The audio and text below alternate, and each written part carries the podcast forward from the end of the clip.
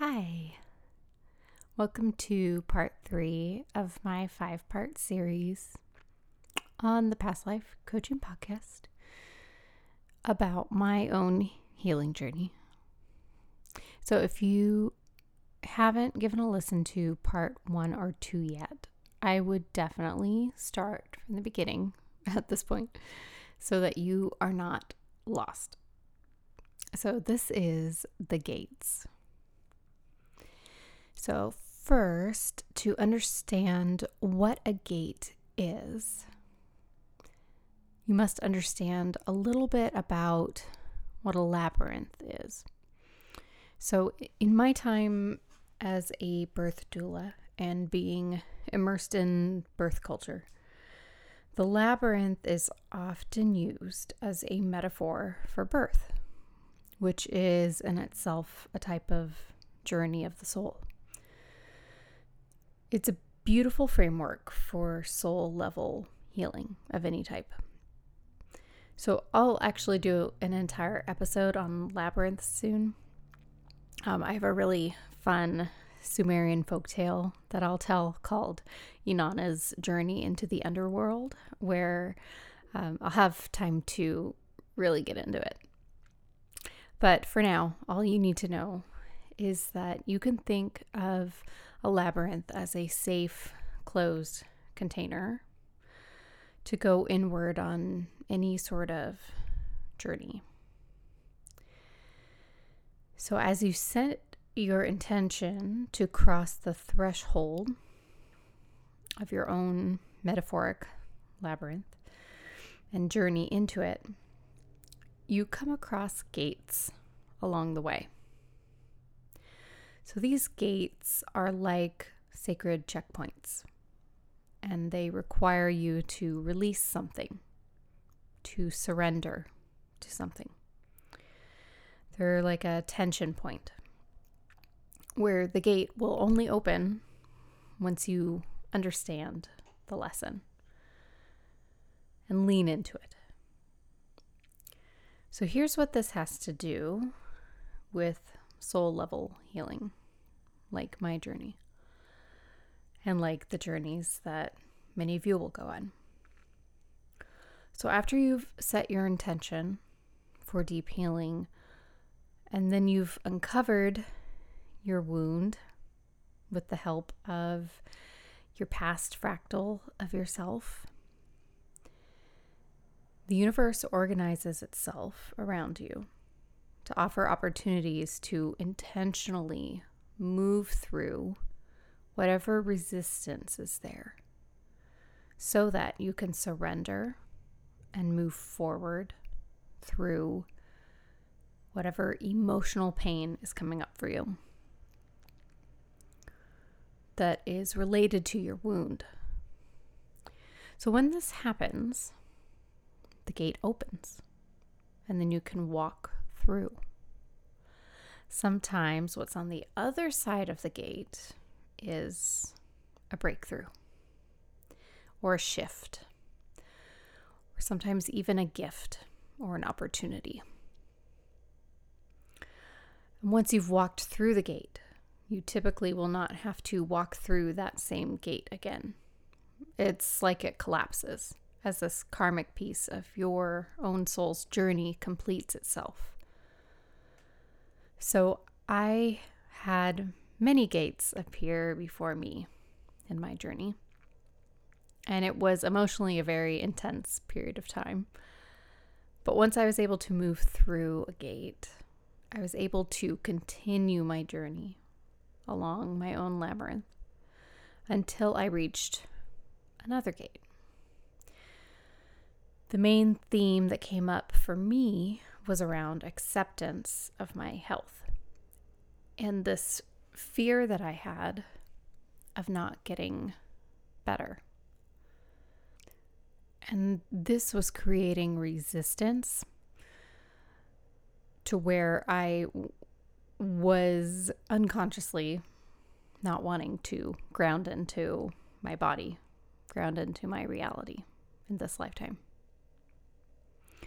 So, if you remember in my past life session, I spoke about my procedure that my past life self told me to go ahead with.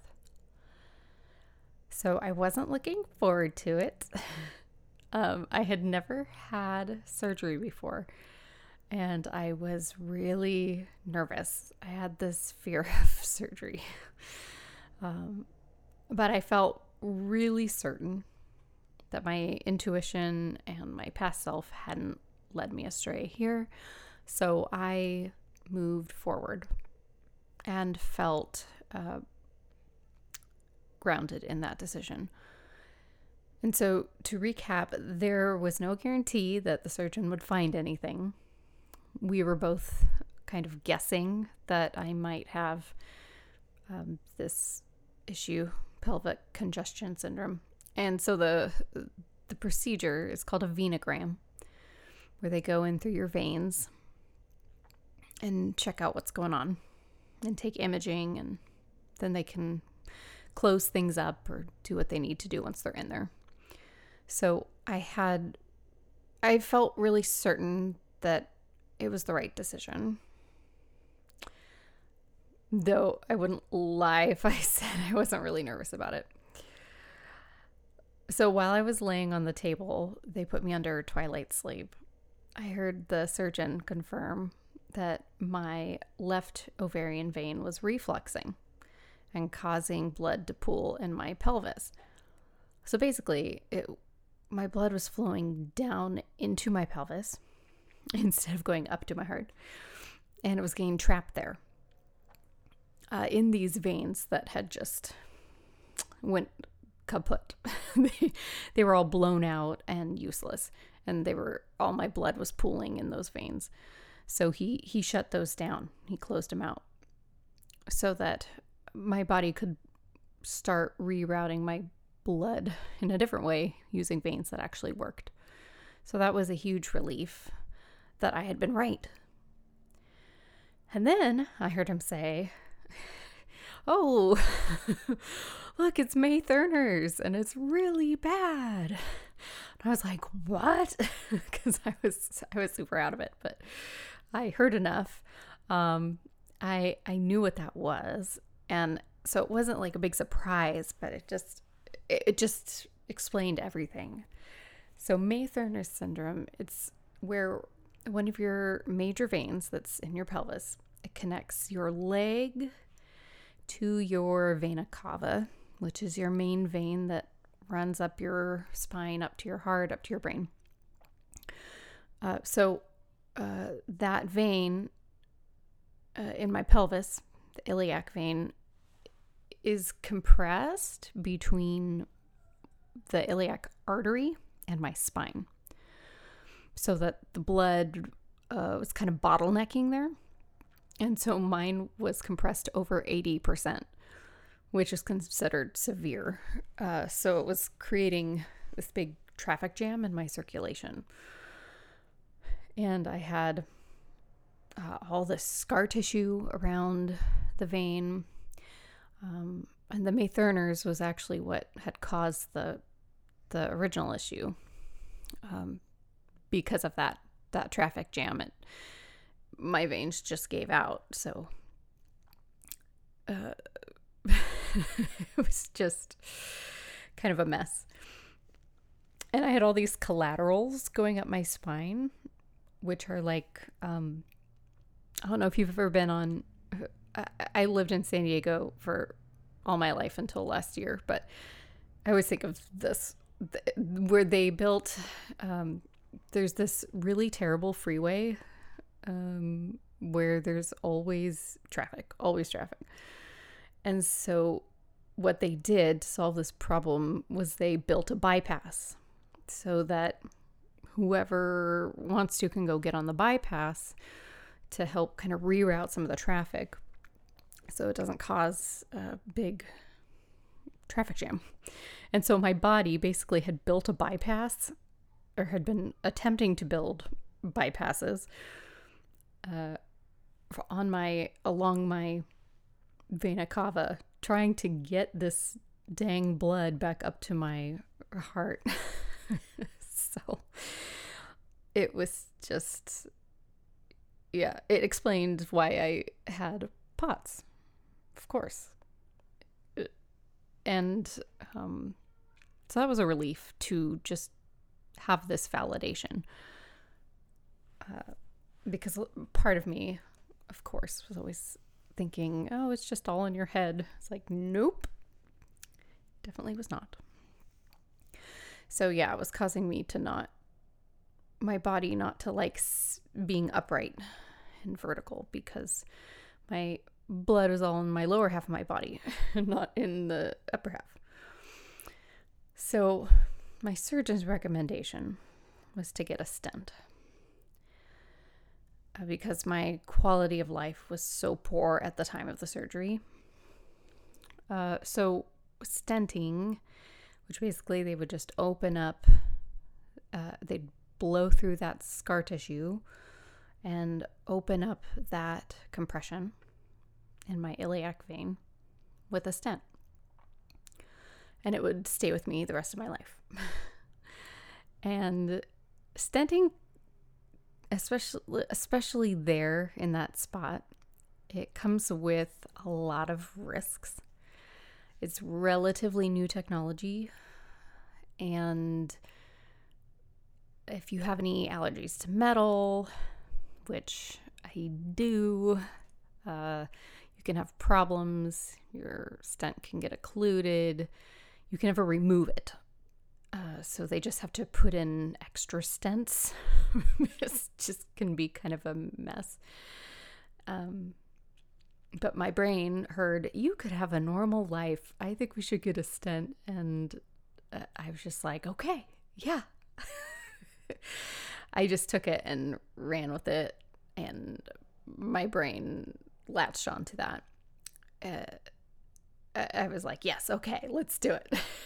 Start fantasizing about traveling again and exercising and doing all these like able-bodied things that I wasn't able to do anymore. Things that I never really could do in the first place. um, never mind that I had other unresolved health issues, and you know, the stent could give me lifelong problems, and it could be the worst decision I ever made. Uh, but you know, small price to pay. I was I was so seduced by this idea of normalcy that I just I scheduled the next surgery for the following month uh, without checking in with my intuition or getting consent from my own body. Uh, and it's just like, all right, let's do it. So, in effect, what happened was that my grounding to earth and this body became conditional. It became conditional on my health improving. Like, you know, I don't have to do the hard work of acceptance, right? I can just skip that part and just have this perfect life. And so then the universe organized some lessons for me to begin to surrender to what I was unwilling to face and unwilling to accept and to look at, which was this question of what if, what if I don't get better? So here's an example. When I was a child, I always dreamed of being a famous singer. That was my goal in life. When I was five, I told my mom I was going to be a famous singer. And she said, okay, well, then you better take some singing lessons. So I started lessons at age five. Um, she's a musician. She was super supportive of me. And I started uh, classically training by age 13. I was in all these musicals and operas. I got, uh, had like a professional recording career as a kid. Fun fact I always forget about this. I was on the, um, it was like a some sort of Disney soundtrack for, or it was like a Disney, I don't know what it was. It was some sort of Disney thing. Uh, when I was a little kid for cool runnings. I got to sing like a cool running song for some album. I don't know. So I got I got to do all these different random things. I got you know I was the voice for a, a children's book where I got to sing. I had a you know a tape that came with it. all these things. So the, you know this is this is my professional gig, and I was really serious about it. And I was on track to be an opera singer. That was what I was going to do after I graduated college. I was going to get my master's and then go on the opera track. Uh, but then I uh, school school was not so easy for me, um, and I made the choice during college that I did not want to continue school. I did not really want to be. Um, I, I didn't want to have the unpredictability of having a life traveling the world as an opera singer because I wanted to have a family. I wanted a more traditional life. I wanted to get married. I wanted kids. I wanted stability. And so I kind of had these two choices, and I chose to have the latter uh, and, and do performing more as a side hustle instead of a, a full time gig. So, this was before my health took a bad turn. And although I was at peace with my decision, I never grieved the life I had so deeply desired for so long. And part of me was resisting my current life and the choice to not pursue my big music dreams. And the fact that my circumstances were now such that it felt like I couldn't even do it if I wanted to. Because I was physically physically I wasn't able to live a life of the stage. Uh, when I went day to day, never knowing how many spoons I was going to wake up with, uh, if if you don't know what that means, then you're not a spoonie. uh, the spoon theory is, you know, those of us who have chronic illnesses, we call ourselves spoonies because Lord knows we need community, and um, it, it's all kind of back to this idea of the spoon theory, where some some days we might have, say, we have wake up and have 20 spoons. We might use a spoon to take a shower, another spoon to put on our makeup.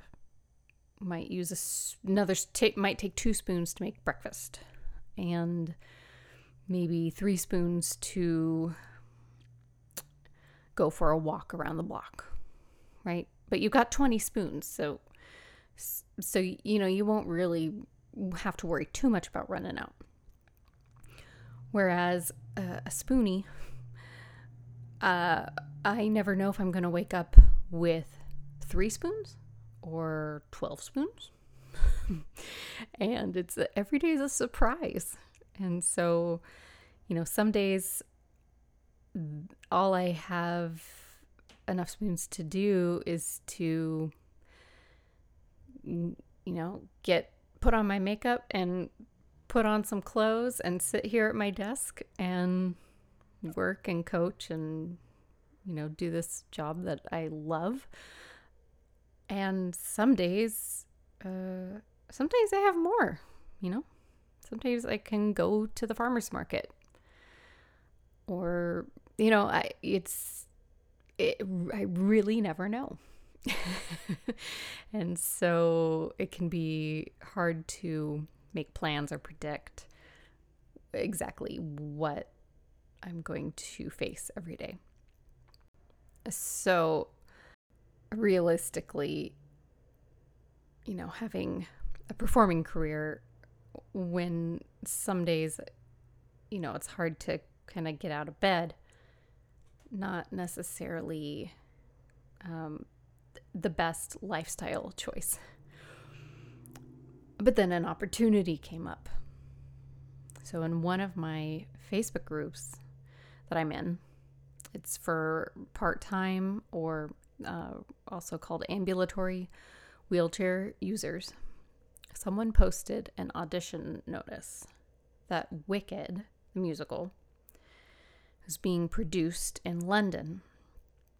And they were looking for a part time wheelchair user, like an actual wheelchair user, uh, to play Nessa, one of the characters.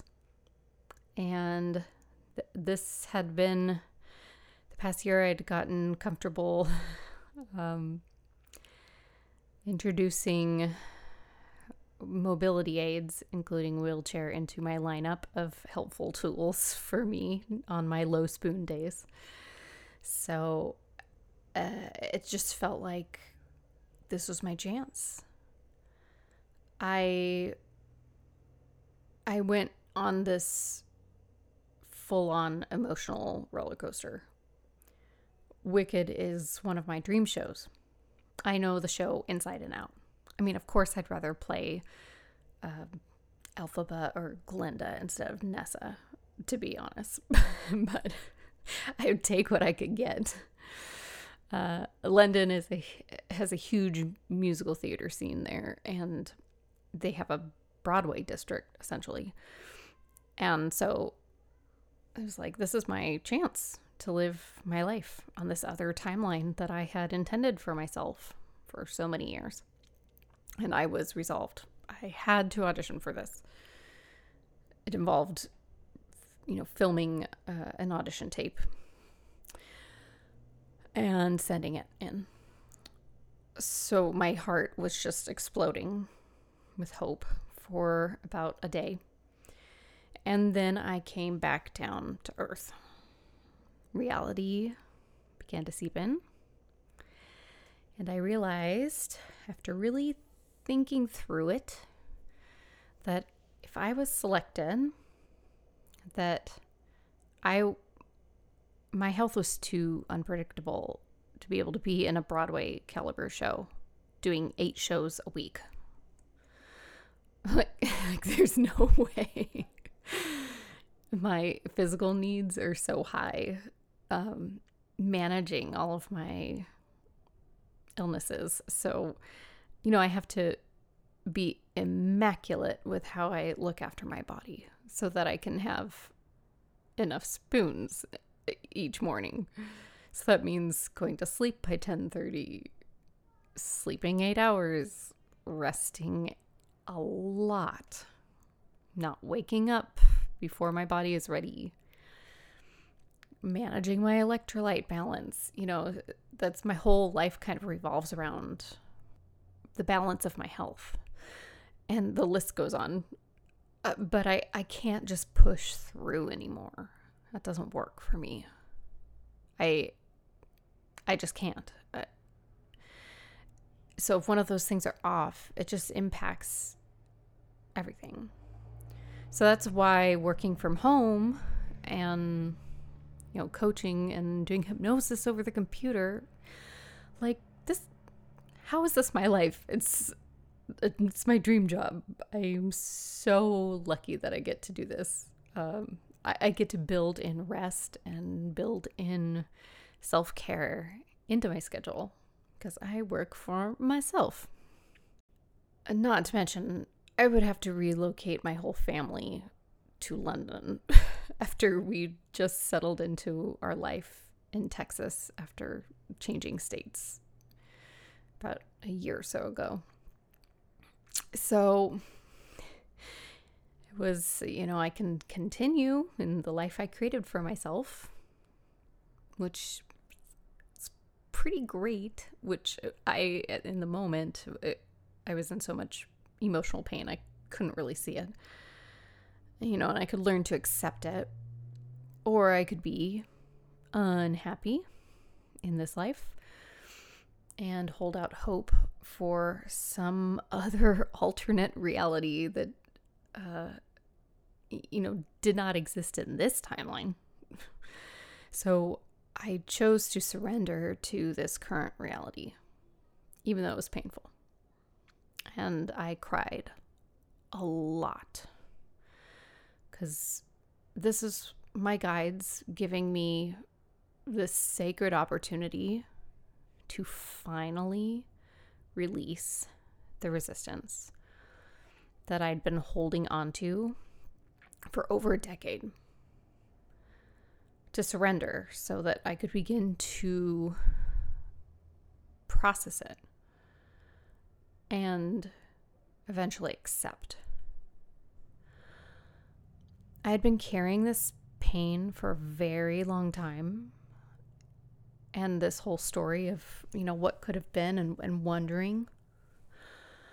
And that was preventing me from, you guessed it, grounding into this lifetime. Because I had an idea of a better reality elsewhere where I wasn't sick, where I could have a normal life. And holding on to that was not helping me, it was hurting me. So, this offered me a really beautiful opportunity to grieve and to begin to answer my own question of what happens if I don't get better. Will I still love me? Will I still accept me? And through the grieving and surrendering, I was teaching myself that yes, I would. Always. So after I walked through gate after gate, much of them similar to what I described, different variations, and the journey being somewhat lonely because I unfortunately didn't have a clone of myself. Although I do have an amazing support team of other coaches and healers. I reached a tipping point where all of the gates had been unlocked and I reached the center of the labyrinth.